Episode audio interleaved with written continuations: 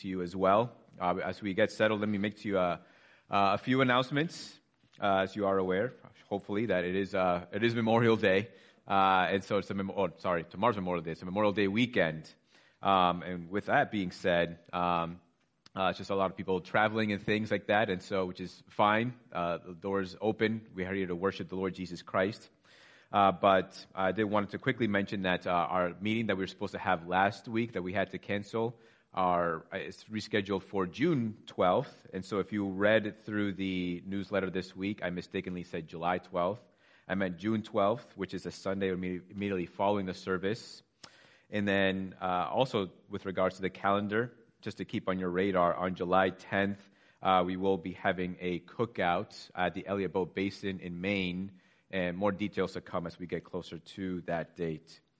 Uh, well, if you have been uh, following just the, uh, the, the news and the headlines uh, this past week, then you'll know we're sort of in a tumultuous time uh, right now, and we'll be praying for some of these things later on in the service. But uh, let's come before the Lord this morning.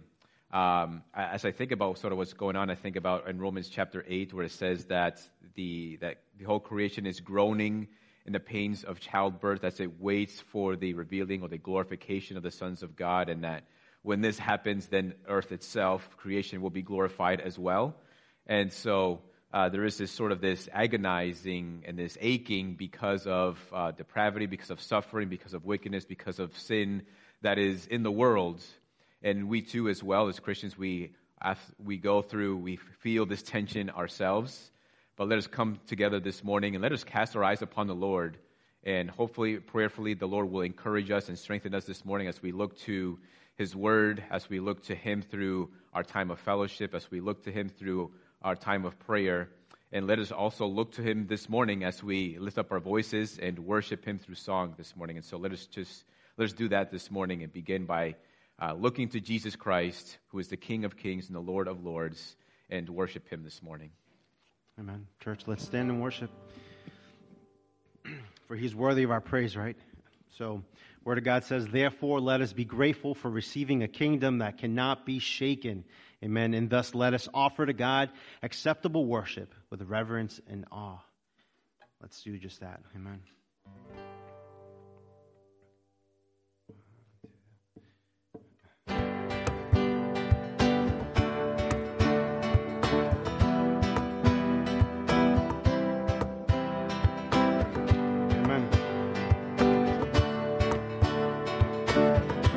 Worship. Let's sing together. Your glorious cause.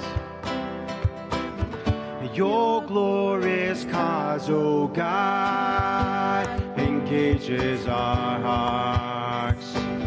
May Jesus Christ be known wherever we are. We ask not for ourselves, but for your renown. The cross has saved us, so we pray. Your kingdom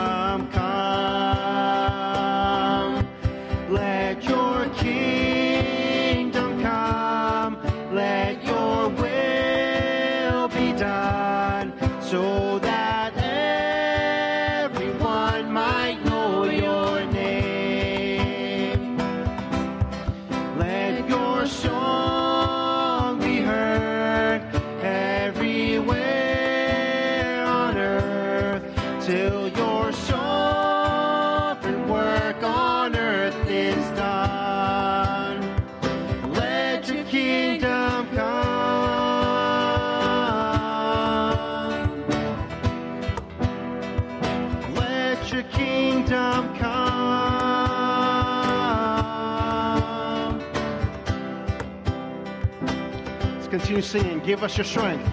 And give us your strength, oh God. Sing to Him. Encourage to speak. Perform your wondrous deeds through those who are weak, Lord.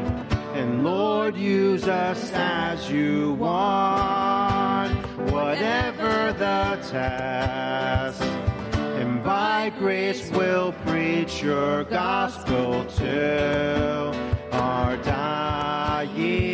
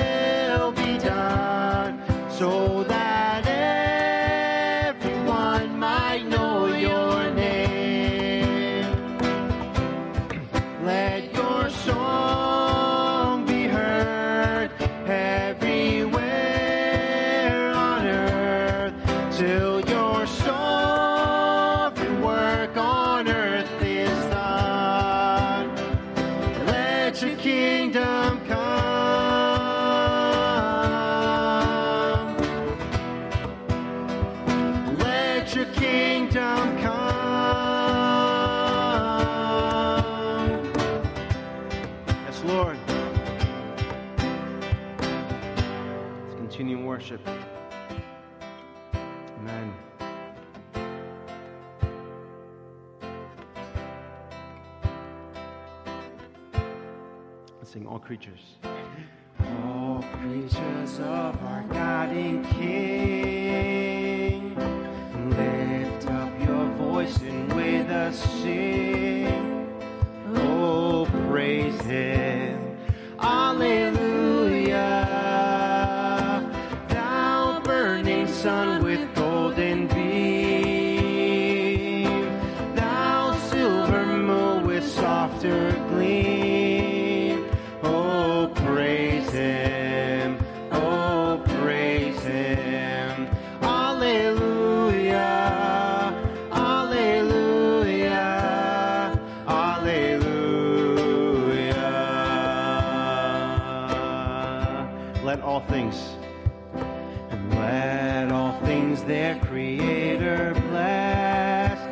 worship Him and worship Him in humbleness.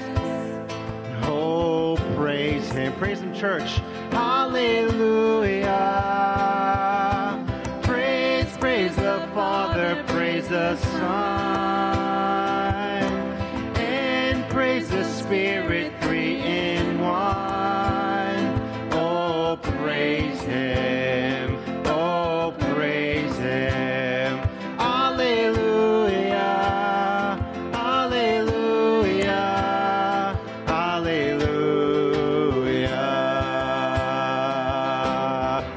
continue singing. All the redeemed. All the redeemed washed by his blood. Come and rejoice in his grace.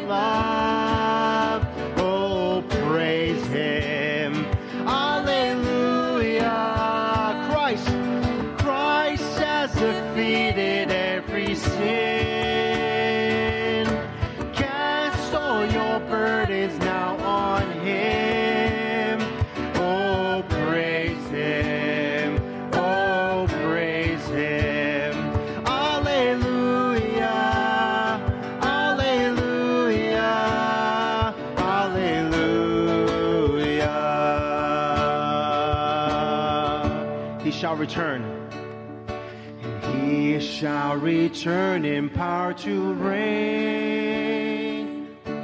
Heaven and earth will join to sing.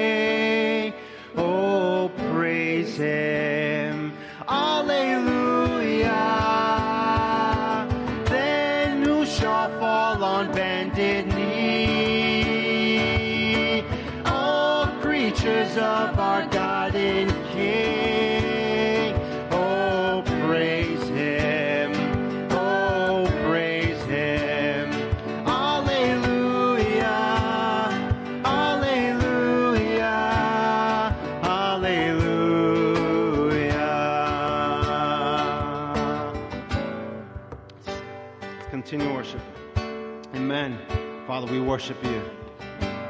O church, O church, arise and put your armor on. Hear the call of Christ our captain.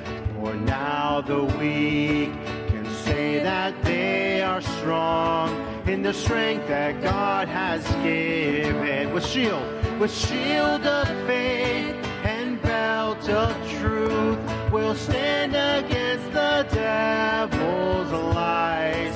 An army bold whose battle cry is love, reaching out to those in darkness.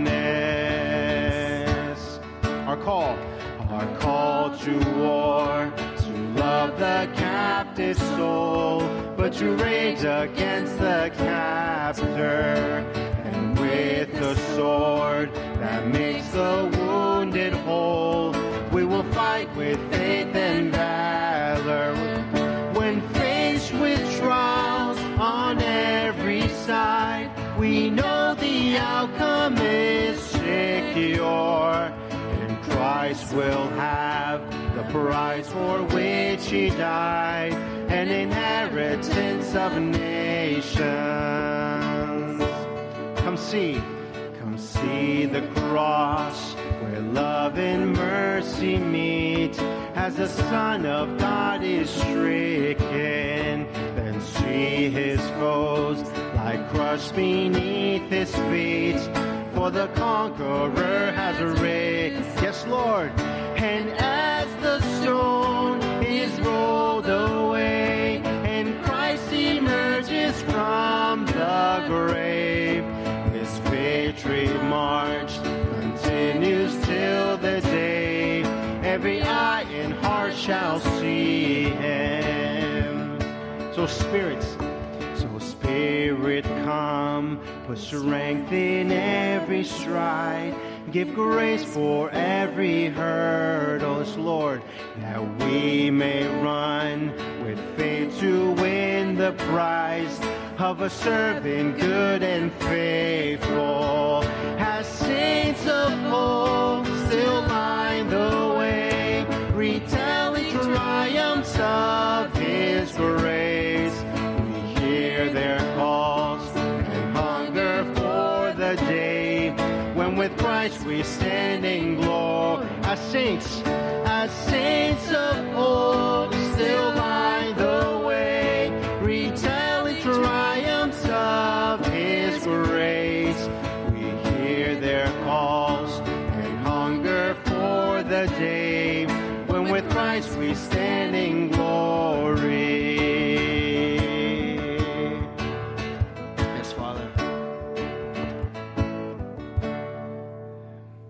Father, we worship you this morning, for you are worthy of our praise. Lord, the words that we just sang out of our mouths. God, I, I pray that we may understand uh, why we sing together and why we worship um, as a congregation, as a church.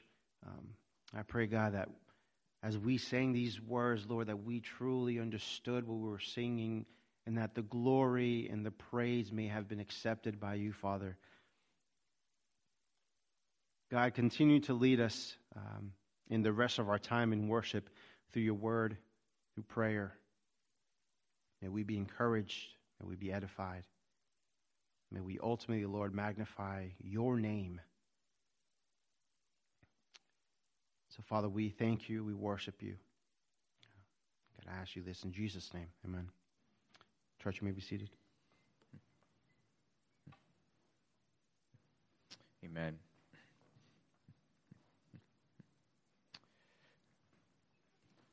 Real quick, uh, failed to mention that because of uh, people being away for the weekend and some people coming down with, uh, with illness, that we didn't have enough people to staff uh, the nursery room. So the nursery is uh, not open this morning, but there is an active kids room that you that has a television. You can actually watch the sermon from there, but it's not a way of kicking you out. You are welcome to stay. Children are welcome to stay here. We are not. Uh, we're not. Uh, we're not. We're fine with kids being here and yelling and screaming. We're totally fine with that. So they're worshiping the Lord in their own their own tongues. But let me uh, transition us to a time of prayer. Let me read to us from Psalm 23, and then we'll, we'll pray. Psalm 23, a, a passage familiar to many of us. The Lord is my shepherd, I shall not want. He makes me lie down in green pastures. He leads me beside still waters. He restores my soul. He leads me in the path of righteousness for his name's sake. Even though I walk through the valley of the shadow of death, I will fear no evil, for you are with me. Your rod and your staff, they comfort me. You prepare a table before me in the presence of my enemies. You anoint my head with oil, my cup overflows. Surely goodness and mercy shall follow me all the days of my life, and I shall dwell in the house of the Lord forever. Amen. Let's go to the Lord and let's pray.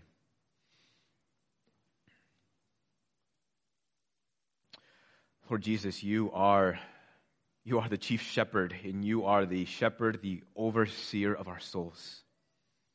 You are the faithful high priest who sympathizes with our weaknesses, who knows the sufferings that we endure, who knows the temptations that we have to face. Because not only are you God, but you are also man.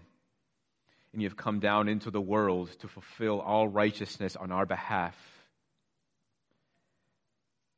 So that all those who place their faith and trust upon you as their Savior may be saved from the penalty of their sins,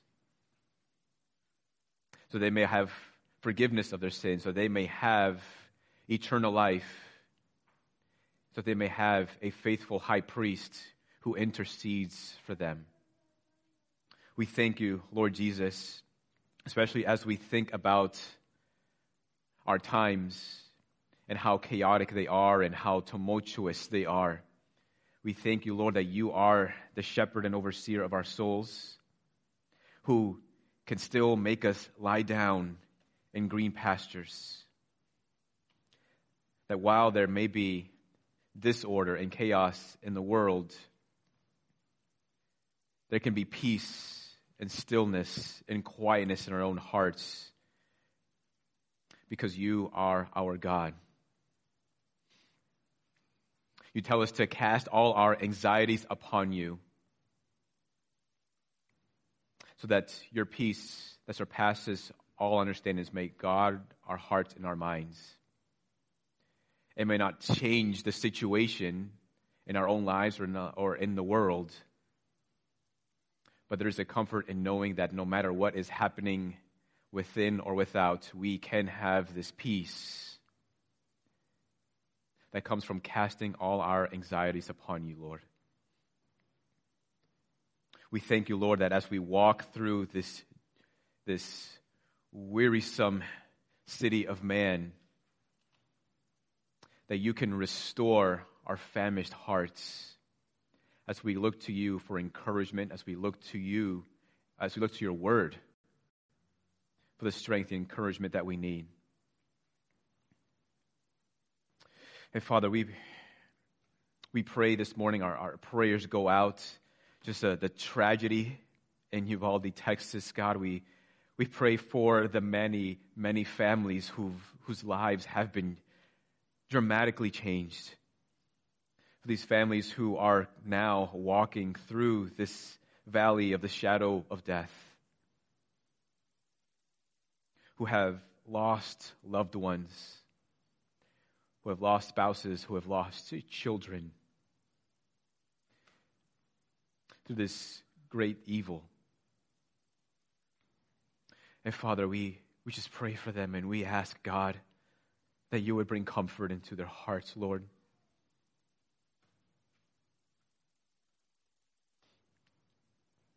The lives are many, their blood cries out, just as Abel's did crying out for justice, crying out for righteousness. And these families don't get to receive some measure of comfort from knowing that this, that this individual will face the judgment of man in a court of law. But we pray that they might find some sense of comfort in knowing that no man escapes the judgment of the holy God. Father, we pray that you would comfort them in their affliction we pray that you would surround them with those who love them. We pray, Lord, that they might look to Jesus as their shepherd, that they will call out to the Lord, to the one who can bring his people to lie down in green pastures and beside the still waters.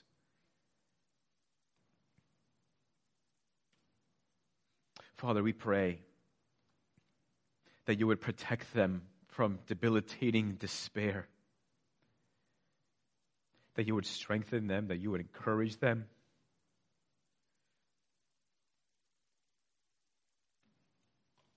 Father, we pray that you would draw near to all those who are brokenhearted right now.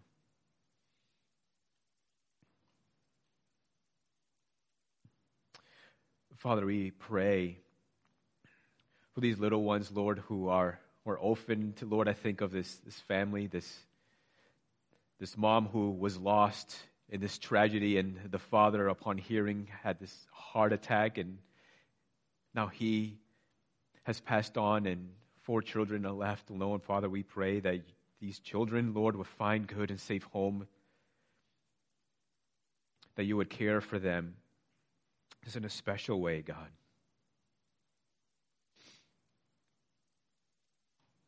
We pray that your grace would just cover this town. Father, we pray also, just in light of this report that came out from the Southern Baptist Convention with regards to the sexual abuse, God, and Lord, we thank you that this, that this came out, Lord, that years of, of hiding sin has finally been exposed. And Father, we just pray for the victims. Father, we pray that your grace would cover their hearts and their minds, especially as things like this, of this nature are covered in every news outlet and remind them of the tragedies of the past. God, give them comfort, give them peace. Lord, give them strength. Father, we pray for a great conviction of sin and repentance on those who are offenders, of those upon those who have hidden these sins for so long. We pray for a turning of direction. Father, we pray for a conviction of sin, repentance, in the denomination as a whole. Father, we pray for just the annual meeting coming up in June. Father, we pray that you would put the right people in the right positions, not only to guard and protect the theology of the denomination, but also to do those things that are wise for the protection of people in the church. Lord, would you provide that guidance, provide that wisdom, provide the right people in those right positions? To be able to do what is right.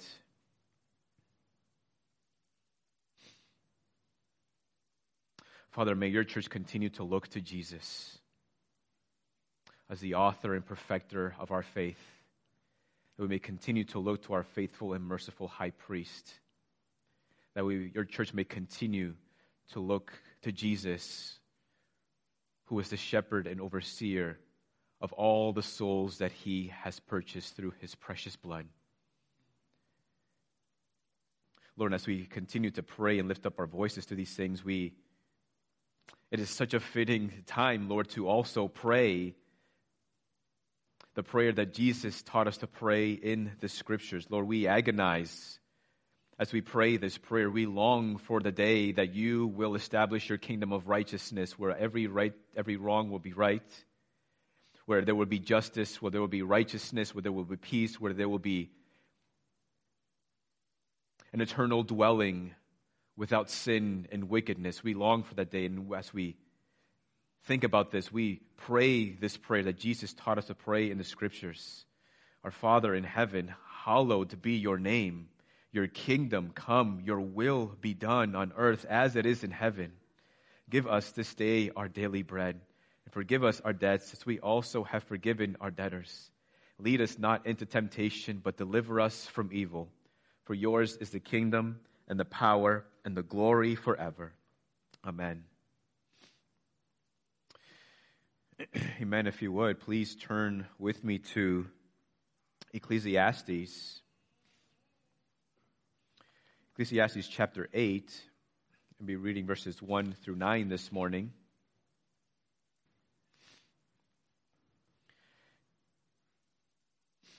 So Ecclesiastes 8.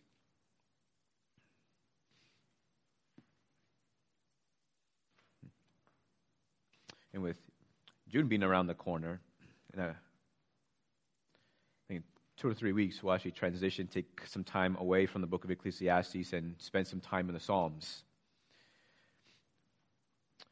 This morning, would you read with me Ecclesiastes chapter 8? We'll be reading verses 1 through 9. And if you don't have a copy of God's word with you, the passage will be up on the screen. Verse 1 Who is like the wise? And who knows the interpretation of a thing? A man's wisdom makes his face shine, and the hardness of his face is changed. I say, keep the king's command because of God's oath to him. Be not hasty to go from his presence. Do not take your stand in an evil cause, for he does whatever he pleases. For the word of the king is supreme, and who may say to him, What are you doing? Whoever keeps the command will know no evil thing, and the wise heart will know the proper time and the just way. For there is a time and a way for everything, although man's trouble lies heavy on him. For he does not know what is to be, for who can tell him how it will be?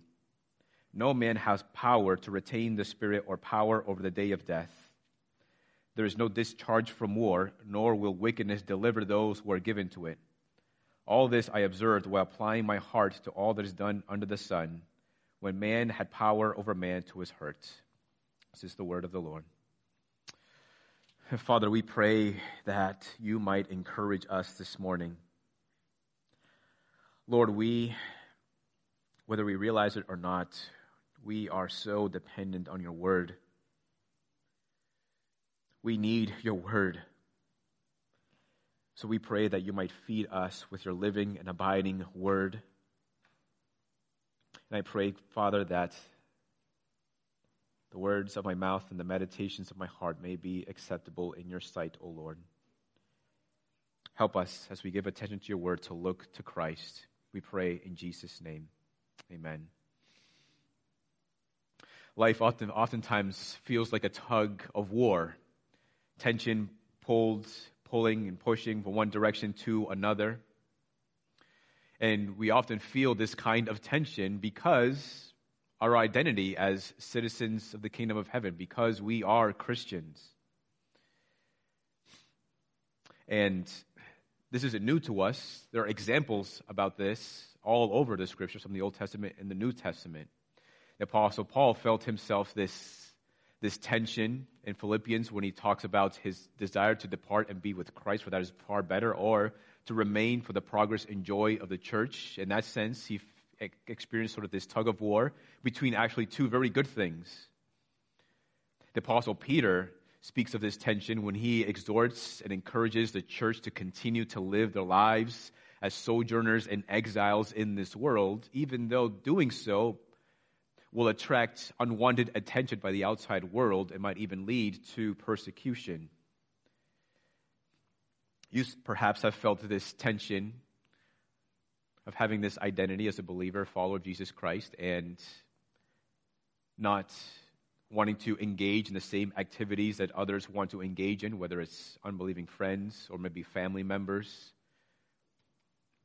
Perhaps it's in the workplace Maybe it's a boss, somebody from the top asking you to do something that would defy your own conscience that comes from the word. Maybe it's in ideologies or worldviews or things that are pushed upon you that you don't necessarily agree with because of your Christian convictions. You have this, this tension, this being pulled, and but you are sort of the rope. Right? It's not that you're doing the pulling, but it's that you yourself are the rope and you're being pulled in two different directions. Sometimes it's between two very good things, sometimes it's between something that the Lord calls you to do and something that the world desires for you to do. Now, as a, let me take an aside for a moment when we come to the Word, whether we are reading it and studying it, whether we are preaching through the Word of God, it's important for us to sort of bridge the context and try to figure out how exactly does this apply to my life. And so we come to this passage this morning. This is no different. How exactly does it apply to us? In this passage, I'll tell you the very beginning that it really lends itself to thinking about the king. In our context, it would be somebody who is in rule over us in our case, namely, it is the president. right? Instead of sort of generalizing it, instead we should particularize it, make it more specific, and think how exactly does this passage apply to me? How does it apply to us as Christians? And there's no ways to sort of get around it because this is talking about the king, somebody who is in authority, somebody who is supreme. But I say this because I am not in any way intending to preach a political sermon. My desire and intent is to preach this passage in a respectful manner towards the man who is above us. So I don't desire to preach a political sermon. Hopefully, it doesn't come across that way.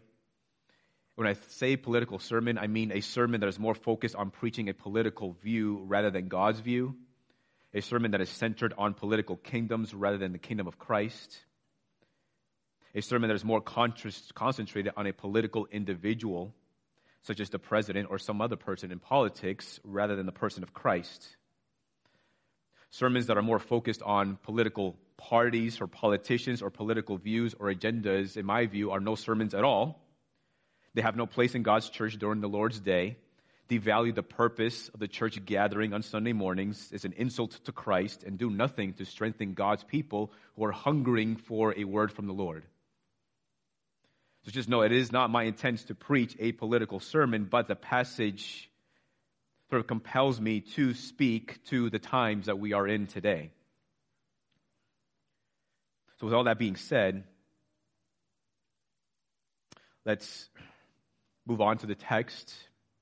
And first, let's set the stage. So in verse 9, it says, All this, this is the teacher in his wisdom and his intellect. He says, All this I observed, meaning what came before, verses 1 through 8, all this I observed while applying my heart to all that is done under the sun, when man had power over man to his hurt. So, as I said, this passage deals with a king, with somebody who is in authority and who governs a people that are under his leadership. And I think verse 9 sort of holds the key to unlocking the door of interpretation of verses 1 through 8. This passage, verse 9, is telling us that this is particularly dealing with someone in authority, somebody who is a king, even though, as we see in verses 2 through 4, we see the king, keep the king's command. Be not be hasty to go away from his or the king's presence, for the word of the king is supreme. But we see as we continue through the passage that there are sort of words or particular ideas that continue to sort of show us that this is still dealing with the same person. And verse 9 is no different, namely because we see there that it says that this person has power over man and we also see sort of the exercise of this person's authority or power, and that is that it is in a manner that is injurious to another person. And so, as we look to this passage, I'll tell you that I think that the main, the applicational thrust of this passage is discretion and discernment. And hopefully that'll become clarifying as we move through the passage. And what we see here in this passage is that we, right, if you're a follower of the Lord Jesus Christ, if you believe in Jesus who's come down from heaven to fulfill all righteousness, who was without sin and rose again from the dead, if you've given your life to following the Lord Jesus, then you are a citizen of the kingdom of heaven. You're a citizen of the city of God. And as we think about this passage, this passage, I think, speaks to the tension that we feel as citizens of the kingdom of heaven while also living in the city of man under a ruler who does not have the same fear of God that we do. So we live with this tension, and this tension we see, as I said earlier, we see in different places in the scriptures.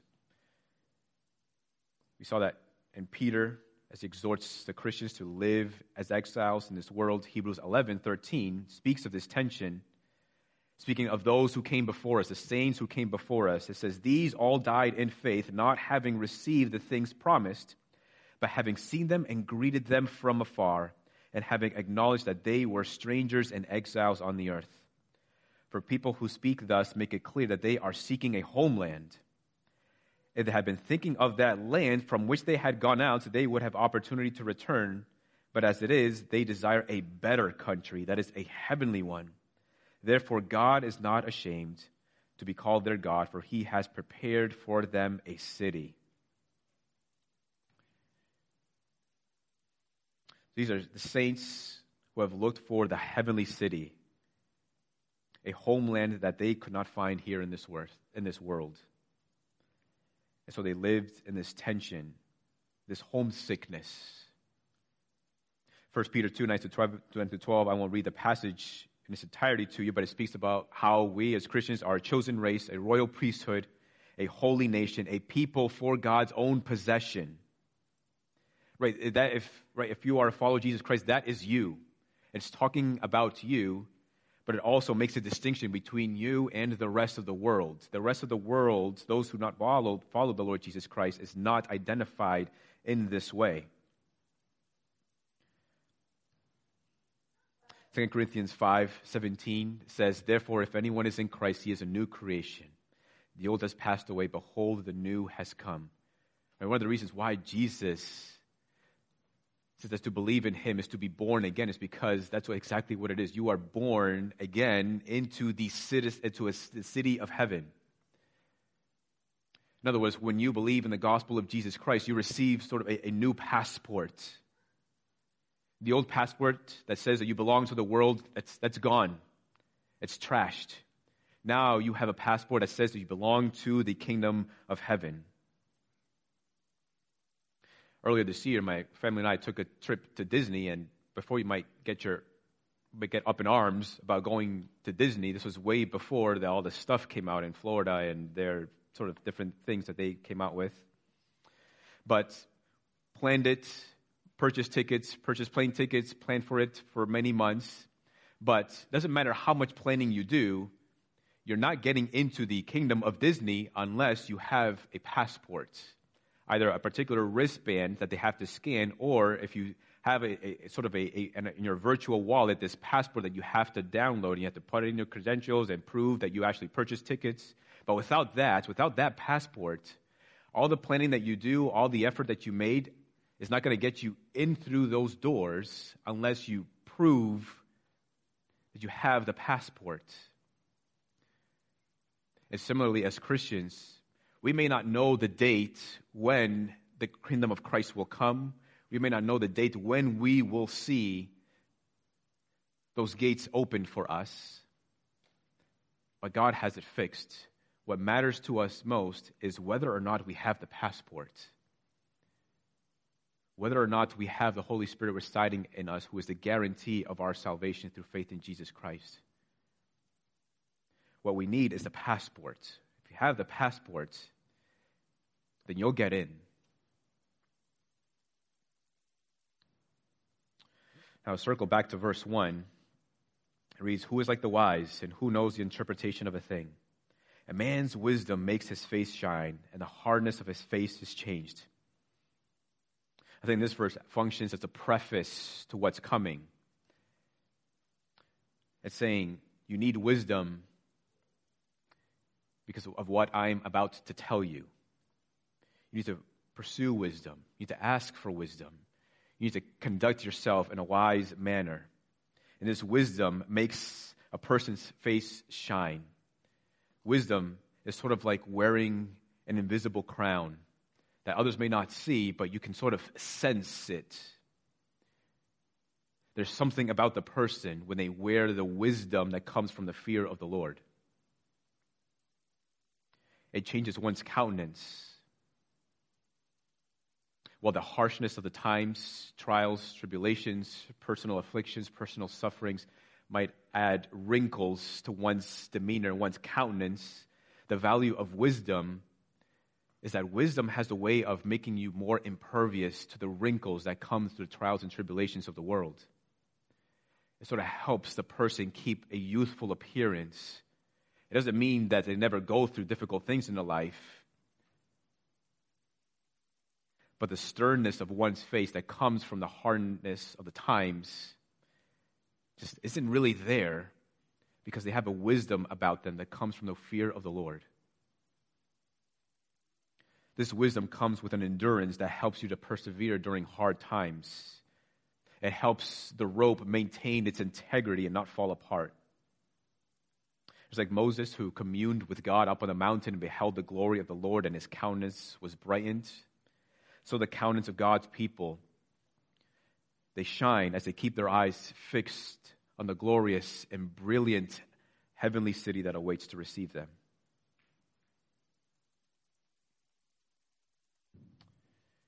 So, continuing with the passage, this wisdom is necessary because we are living under a godless king. Verse 2 to 4 says, I say, keep the king's command because of God's oath to him. Be not hasty to go from his presence. Do not take your stand in evil cause, for he does whatever he pleases. For the word of the king is supreme, and who may say to him, What are you doing?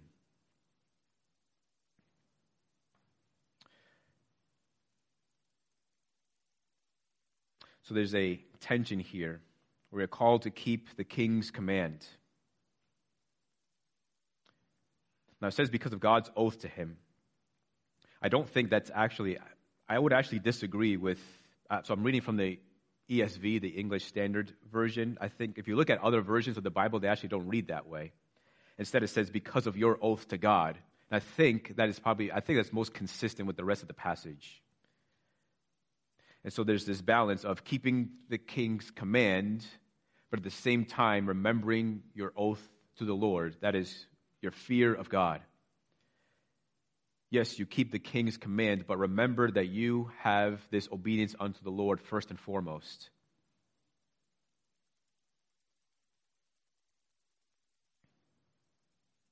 And be not hasty to go from his presence. I think it speaks to the moments that we might disagree. Right? Why else would you turn away from somebody hastily? Right? Because you might disagree, because you might be angry, because, because you might be upset over what the person has said, because you strongly disagree, and so you turn away. You don't want to have anything more to do with this conversation. But be careful that you not sin in your anger, that you not take stand in an evil cause to bring disrespect to the person in authority.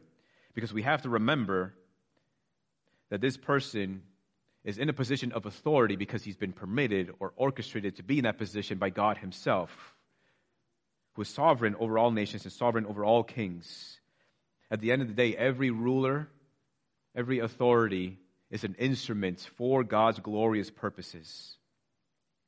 Romans 13 tells us in verse 4 that the ruler, he is a servant of God for your good. But if you do wrong, be afraid, for he does not bear the sword in vain. For he is a servant of God, an avenger who carries out God's wrath on the wrongdoer. Therefore, one must be in subjection, not only to avoid God's wrath, but also for the sake of conscience. Right, so they are a servant of God for your good and for my good. And so, therefore, that position demands our utmost respect. However, they don't always exercise their authority as one who is a servant of God. Sometimes, instead of bringing justice on the wrongdoer, they bring sort of their perceived justice on the right doers. And in that sense, they're not functioning as God's wrath. 2 Corinthians 19.5 says, He appointed judges in all the land, in all the fortified cities of Judah city by city, and said to the judges, Consider what you do, for you judge not for man, but for the Lord. He is with you in giving judgment. Now then, let the fear of the Lord be upon you. Be careful what you do, for there is no injustice with the Lord our God, or partiality, or taking bribes. So, judges, are those who are placed in positions of authority, are to exercise their authority in the fear of the Lord. Now, this passage, we might argue, was given to the Israelites, Old Testament. That was for them. However, I think it still applies today. God does not give anyone that kind of authority over a people without certain expectations. not so that they can use that authority to run things in whatever way they deem to be right. John 19:10, Jesus and Pilate, Pilate said to Jesus, "You will not speak to me? Do you not know that I have authority to release you and authority to crucify you?" Jesus corrects him and says, "You would have no authority over me at all unless it had been given you from above." So even the authority that Pilate had over Jesus to crucify him, Jesus says, No, you have the reason you have your authority to crucify me or release me is because God gave it to you. This authority that you had didn't come from you. You may have been voted in, or may ha- maybe you took it by force, but at the end of the day, the reason you are in your position is because God allowed you to be. You are an instrument of God for his glorious purposes whether it's President Biden, President Xi Jinping, whether it's Prime Minister Justin Trudeau, whether it's President Putin, whoever he may be, God grants authority with expectations. What comes to mind is that popular, well known statement from the Spider Man comic books with great power comes great responsibility. And that is certainly true. And that responsibility is defined by God the position to rule is a privilege that is, as the scriptures tell us, is tethered to the authority of God. But what we see today in the world is what we see actually, what we read in Psalm chapter 2, where it says that the rulers and the kings of the world say, Let us burst their bonds apart and cast away their cords from us. They don't want to be tethered to the authority of God. They want to rule in their own way. And certainly things are no different in our case with our own president, which speaks to the secular age that we live in. And it is a secular age. And what I mean by a secular age, is that it is a godless age. It is an age that has wants nothing to do with God. That prides itself in not thanking God. That glories in saying that God isn't real that God doesn't exist. Not only has it permeated society and culture, but it's even, in many places, infiltrated the church and the lives of Christians as well. In the book Our Secular Age, Collin Hansen writes The key theological question for our secular age then is this Does God get to be God? The answer, even for many self described Christians, is no, only on our terms. Even for some, yes, we believe in God, but we believe in God according to our terms. God is not God according to what He says in His Word, but God is God according to what we say. Friedrich Nietzsche, or Nietzsche, a philosopher, had once said that God is dead. And what he meant by that is we've sort of evolved or transitioned to an age where we no longer need God. In our enlightenment, we have progressed, we have made advancements. Now, it is perfectly fine to not believe in God. In fact, it is rational to not believe in God. We don't need God anymore. But he also was a sort of prophet because he predicted that with the absence of God, or that if God is actually dead, then that would only lead to a to nihilism, to this self-centeredness and selfishness. It would lead to a meaninglessness. It would lead to a purposelessness. And this is exactly what we see today this pervasive nihilism, this agonizing meaninglessness, this tortuous purposelessness. Everybody's looking for meaning and purpose in the world. And they're not finding it because the world believes that God is dead and there is no meaning, there is no purpose without God. Nietzsche also said that there would be a loss of values. He said that one of the benefits of God or benefits of believing in God or religion is that you have something to sort of hang your values on. That God is sort of the, the rod on which you can hang your values on. But if you don't find, if man does not find a replacement for God or a replacement for that rod, then there will be a loss of values. You have nothing to anchor them on. You have nothing for those values to stand upon, a bedrock, a foundation. And that's exactly how our secular age is today. There's nothing to put the values on. In fact, values are confusing. What's right for one person is wrong for another person. What's right to them is wrong according to the scriptures. There is a loss of values in the world. And the sad thing about, or to make matters worse, about living now as citizens the kingdom of heaven and the city of man is that we have someone on top perpetuating the confusion and the disaster that the age already is. Right? We feel this tension when the president legislates or intends to take hard your hard-earned money in order to provide for the slaying of children in the womb. We have to bear this tension when his cabinet and those who support him compare parents to domestic terrorists for simply standing up for the children's education. We have to endure this tension when he says that our children belong to the state and to educators and not to parents. We have to withstand this kind of tension when he promotes sex reassignment surgery for all children as a way to better promote mental health. In that same book I quoted earlier, Carl Trueman writes Human nature isn't a psychological or even merely social construct, and our constant efforts to deny that truth can only end in disaster. When we treat one another, when we treat man as just a biological person or just a social being and nothing more than that, what you end up with is disaster. And it is a disastrous age. It is a confusing age. It is a chaotic age. That's what characterizes the city of man right now. So, given the kind of age that we are living in, given the kind of city that we are living in, the city of man,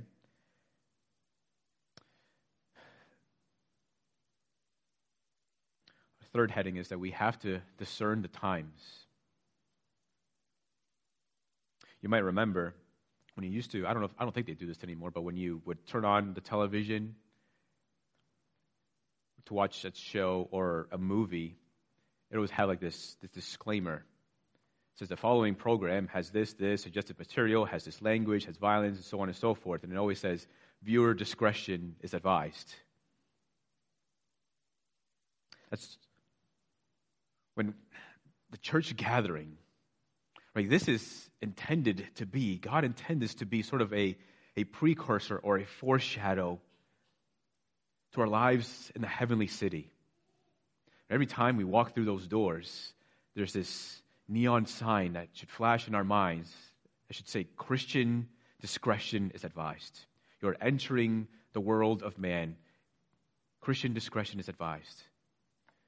Whenever you turn something on in the television, whenever you read the headlines, the newspapers, whenever you perhaps you enter the workplace, Christian discretion is advised.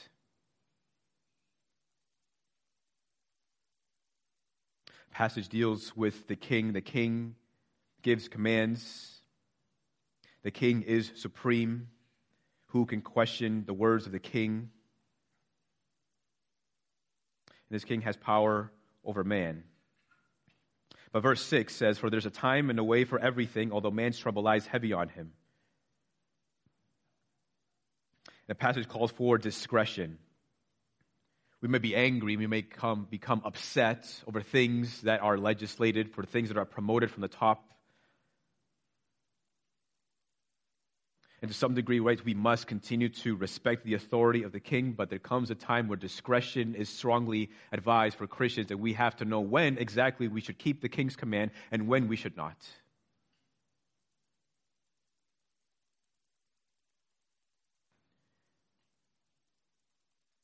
And this isn't the kind of king that's described here in this passage, isn't necessarily a, a dictator might even just be an upright kind of person.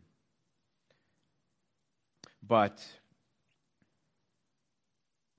it shows us that this is a king that we might at times disagree with because of our allegiance to the Lord first and foremost.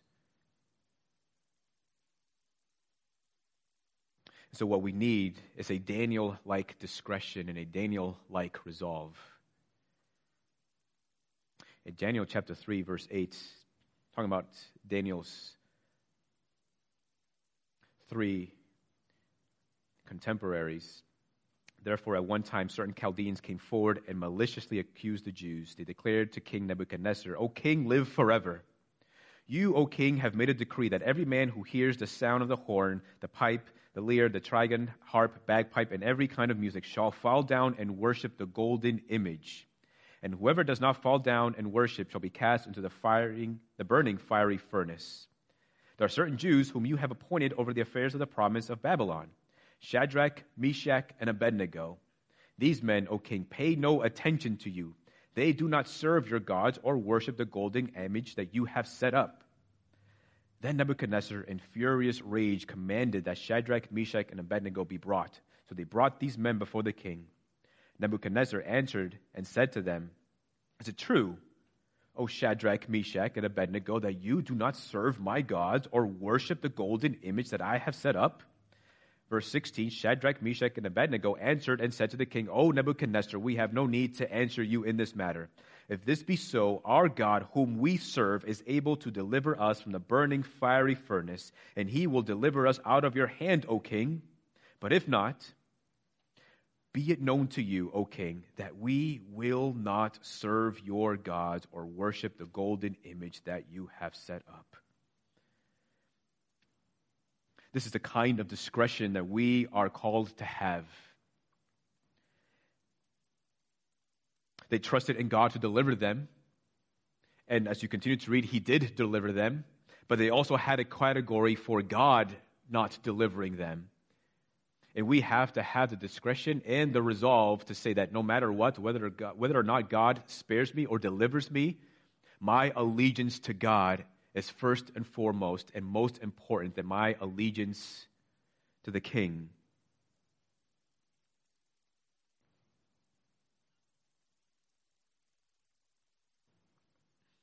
Passage says here, the one who keeps command will know no evil thing.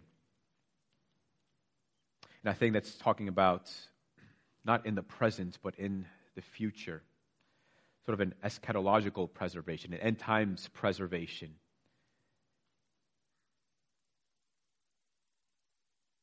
That you'll be preserved. This is what Jesus was talking about when he says, Not a hair on your head will perish.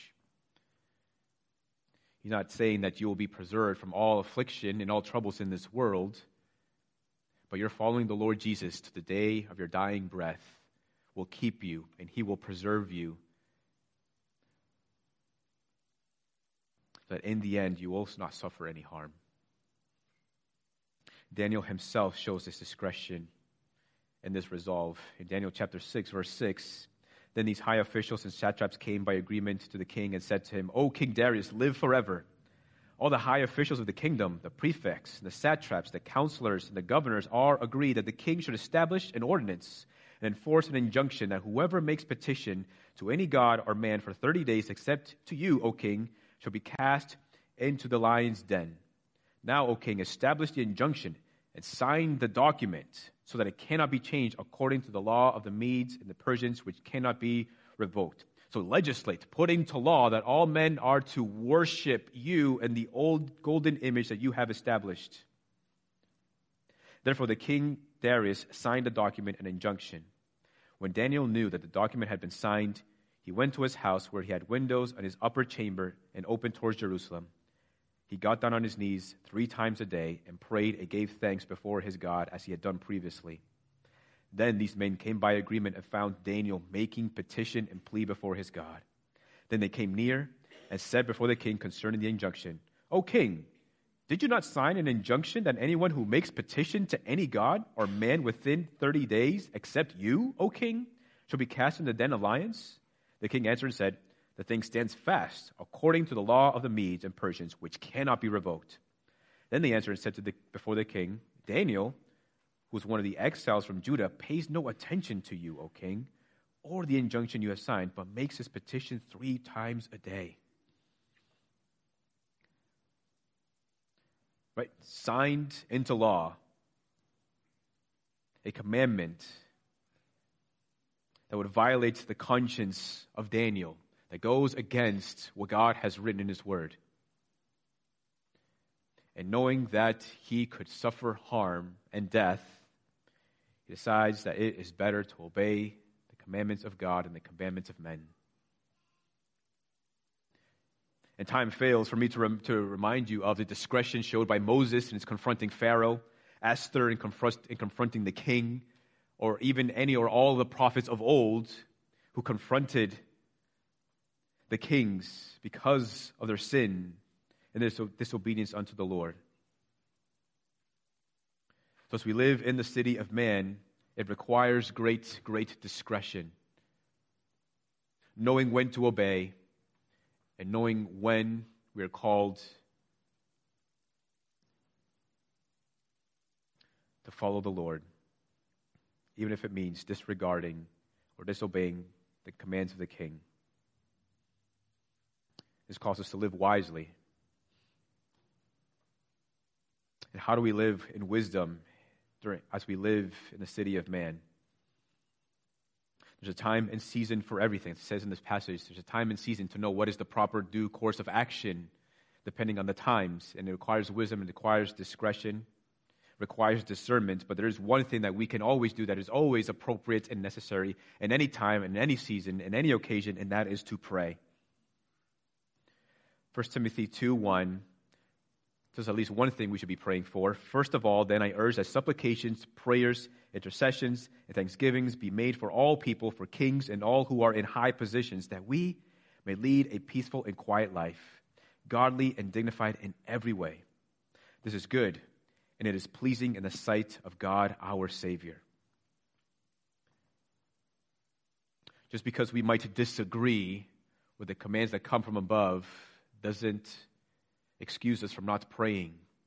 We are commanded to pray for those who are above us. We are commanded to pray for kings. We are commanded to pray for our president, namely, or so that we may lead a peaceful and quiet life,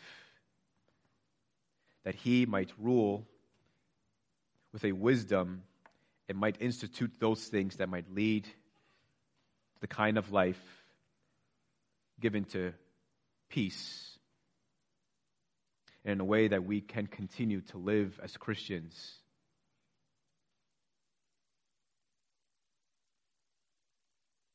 And we may continue to pray, we should continue to pray, and we might see that the Lord, for whatever reason, has not answered our prayers. But with that, we can look to verse 8, where it says, No man has power to retain the spirit or power of the day of death. There is no discharge from war, nor will wickedness deliver those who are given to it. That passage speaks to the limitations of the power of the king. It's limited, it can only go so far. Just as a person cannot discharge himself in the middle of war because he doesn't have the authority to do so, because, doesn't have the, because his power is limited, so are the powers of the king. They are limited. He has no power over death. His wickedness will not deliver him or cause him to live longer. He cannot retain his own spirit to live longer than he desires. Death renders all men equal. This is a reminder that the power of the king is considerably, considerably limited. When it comes to death, his power fails here. His authority fails here. His rule fails here. His wealth and resources fail here. His might and soldiers fail here. And his will fails here. And when it comes to death, there's only one whose power does not fail. And that, that is none other than Jesus Christ, the one who has conquered and beaten death. Matthew 6, verses 9 through 10. A passage familiar to you, because we pray this often on Sunday mornings.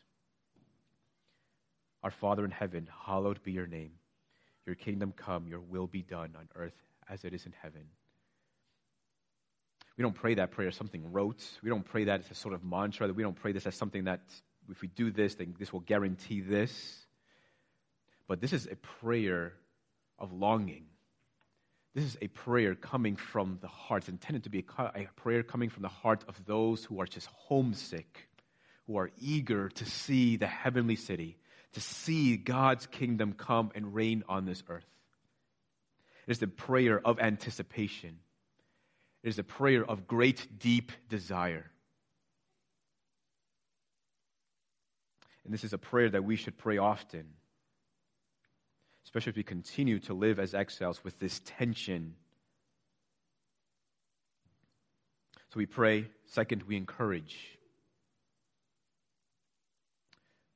First Thessalonians 4:16 for the Lord himself will descend from heaven with a cry of command with the voice of an archangel with the sound of the trumpet of God. And the dead in Christ will rise first, and we who are alive, who are left, will be caught up together with them in the clouds to meet the Lord in the air. And so we will always be with the Lord.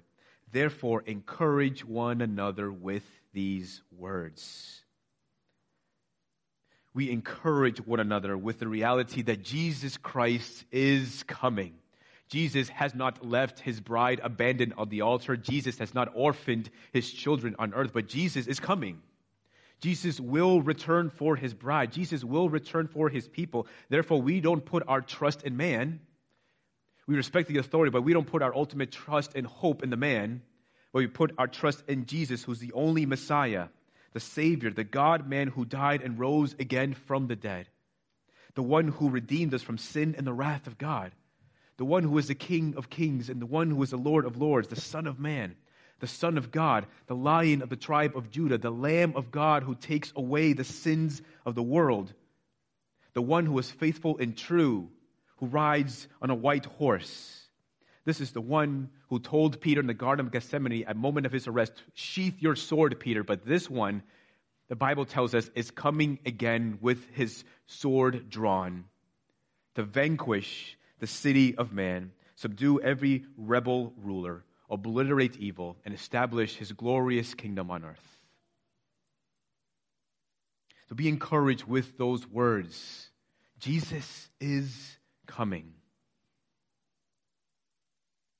The coming of Christ is like a ray of sunlight to the Christian who has been traveling in the dreary and cloudy skies of the city of man.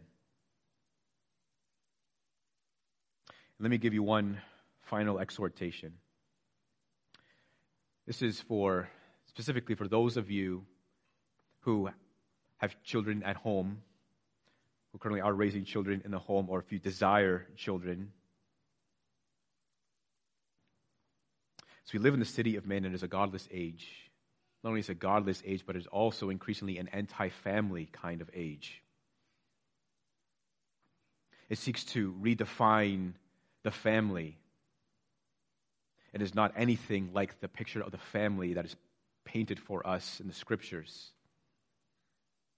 It thinks that it is doing good to the family, but instead it's seeking to destroy the family. The family is essential to any society. The historian Edward Gibbons, in his work on the fall of the Roman Empire, he identifies five major causes that led to the destruction of the Roman Empire. And one of those causes was the breakdown of the family. The Congregationalist minister John Angell James in the 18th century had once said, The well being of the state is dependent on the well being of families. If the state is compared to a pillar, families is the cement which holds it together. Let this be wanting. Let the well being of families, let this be wanting. Let this be lacking. And however inherently excellent the materials, however elegant the shape, however ornamented the base, the shaft, or the capital may be, it contains in itself the principle of decay, an active cause of dilapidation and ruin. But let it also be said we should fight for our families, not just because it is good for the well being of any thriving society, but also because we desire for our children to know the Lord. There is a war right now, and it is a war for the hearts and minds of our children. And we have to have the discretion and the courage and the resolve to say, Over my dead body, will you get my children?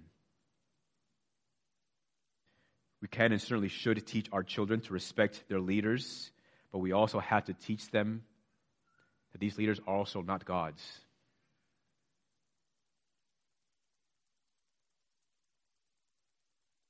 The leader of God's people in the Old Testament, Joshua, had once said, As for me and my house, we will serve the Lord. That's not just a purpose statement for one's life and family, but that has to become your family. Where me and my house, where my house, we will worship the Lord, where Christ is king, where Christ will be the center of our family.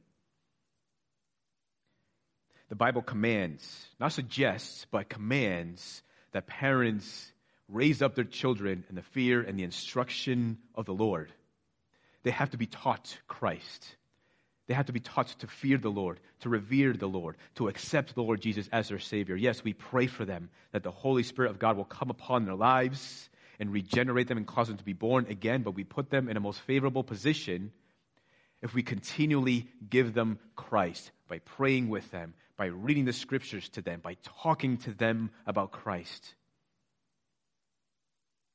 The Bible says, the Bible tells us that this responsibility is mainly given to parents.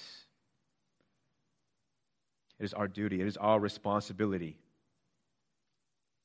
So let us embrace this responsibility. Let us press into this responsibility that our children would know Jesus Christ, that they would know the fear of the Lord and grow wiser because of it, that we may present to them truth as it's written in His Word, so they might see through the illusions that are there in the world.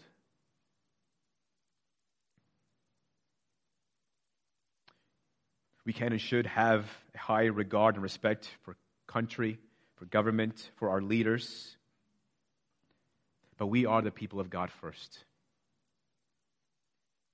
And we are temporarily living in the city of man. And that requires wisdom, that requires discernment, and that requires a great deal of discretion. And God has given us His word so that we may have wisdom. And God tells us to pray for wisdom, and He gives it generously to those who ask. Let us tap into those means so that we might live rightly, godly, and honorably, honorably unto the Lord as citizens of the kingdom of heaven while living in the city of man. Let's pray.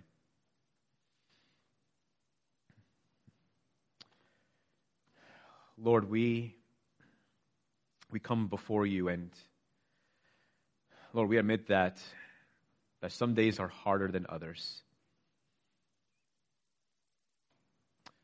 Some days it is harder than others to live in this tension. Lord, sometimes we just we do give in to the tension that we feel because we don't want the tension. Lord, but would you strengthen us? Would you encourage us? Lord, help us to keep our eyes fixed on Jesus and the heavenly city that awaits us. That is our home. That is what we long for. Help us to pray for it. Lord, hasten that day.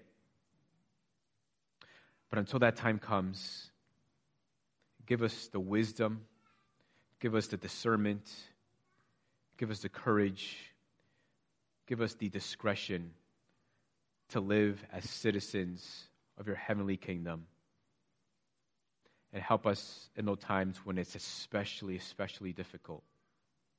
Help us by your grace, through your power of the Holy Spirit. We pray in Jesus' name. Amen.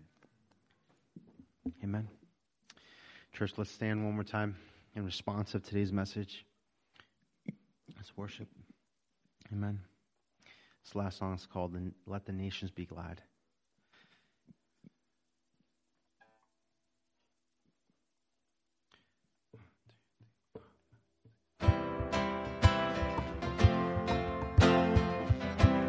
Let's sing together.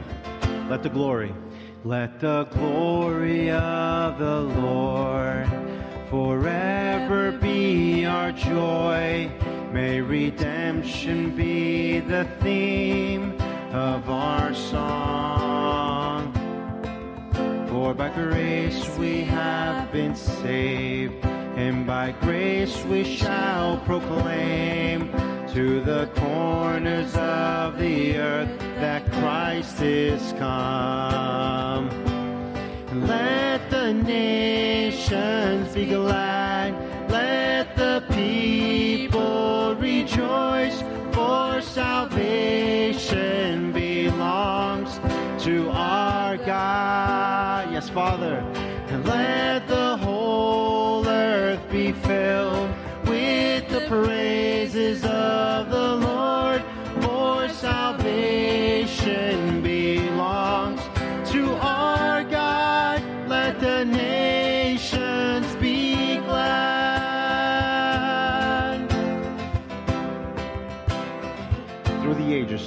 through the ages gone before, through the trial and the sword, many saints and martyrs conquered, though they died.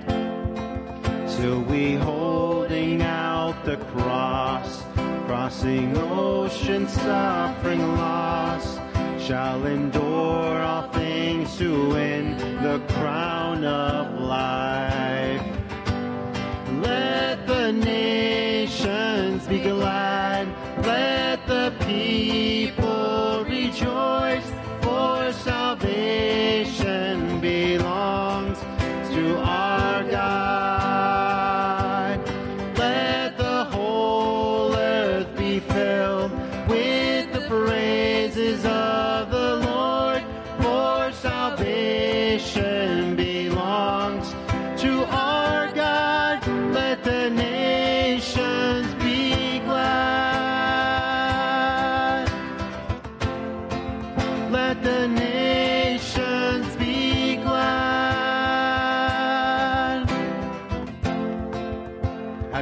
church, as your holy church goes forth in the Holy Spirit's power, Lord, with the glories of the gospel to exclaim, yes, Father.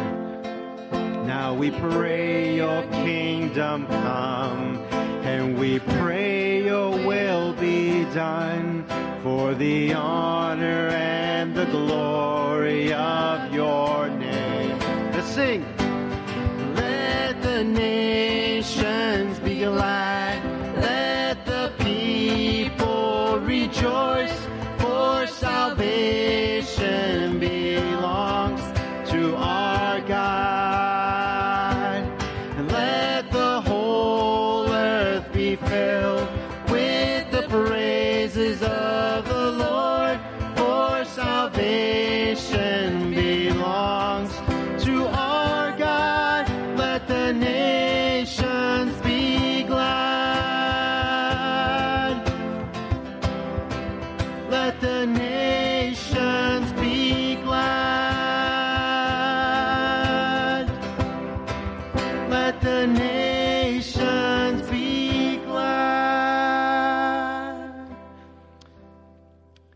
Father, in, in response of today's message, Lord, in your word, we sing that we pray, Lord, that your kingdom may come just as we heard today, Lord. May your will be done for the honor and glory of your name. God, I, I pray that we, the church, may stand, Lord, in the confidence of Christ, our Lord, our rock of salvation. God, may we live wisely, as we heard today, Lord, according to our call as believers. Father, I pray that you may remind us, Lord, remind us through your Spirit, remind us through your word, Lord, of the power in whom we trust as we as we battle uh, the principalities, Lord, of this world, as we as we battle, Father, uh, uh, just trials and tribulations. So, Father, remind us that you have equipped us already. You have equipped us already, Lord, through, through your word, Father.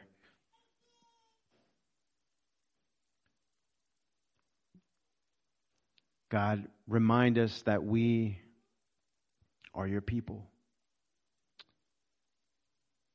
Remind us, Lord, that we are your people. So, Father, in, in all of this, I, I, I thank you. I praise you, Father, for our time today. May you be glorified. Um, God, I pray these things in Jesus' name and for your glory, Lord. Amen. Today's benediction is out of Revelations 5, verses 12 through 13. Well, 12 and 13 it says, Worthy is the Lamb who was slain to receive power and wealth and wisdom and might and honor and glory and blessing. To him who sits on the throne and to the Lamb be blessing and honor and glory and might forever and ever. Amen. But, church, God bless you. You're dismissed. Amen. Let the nations.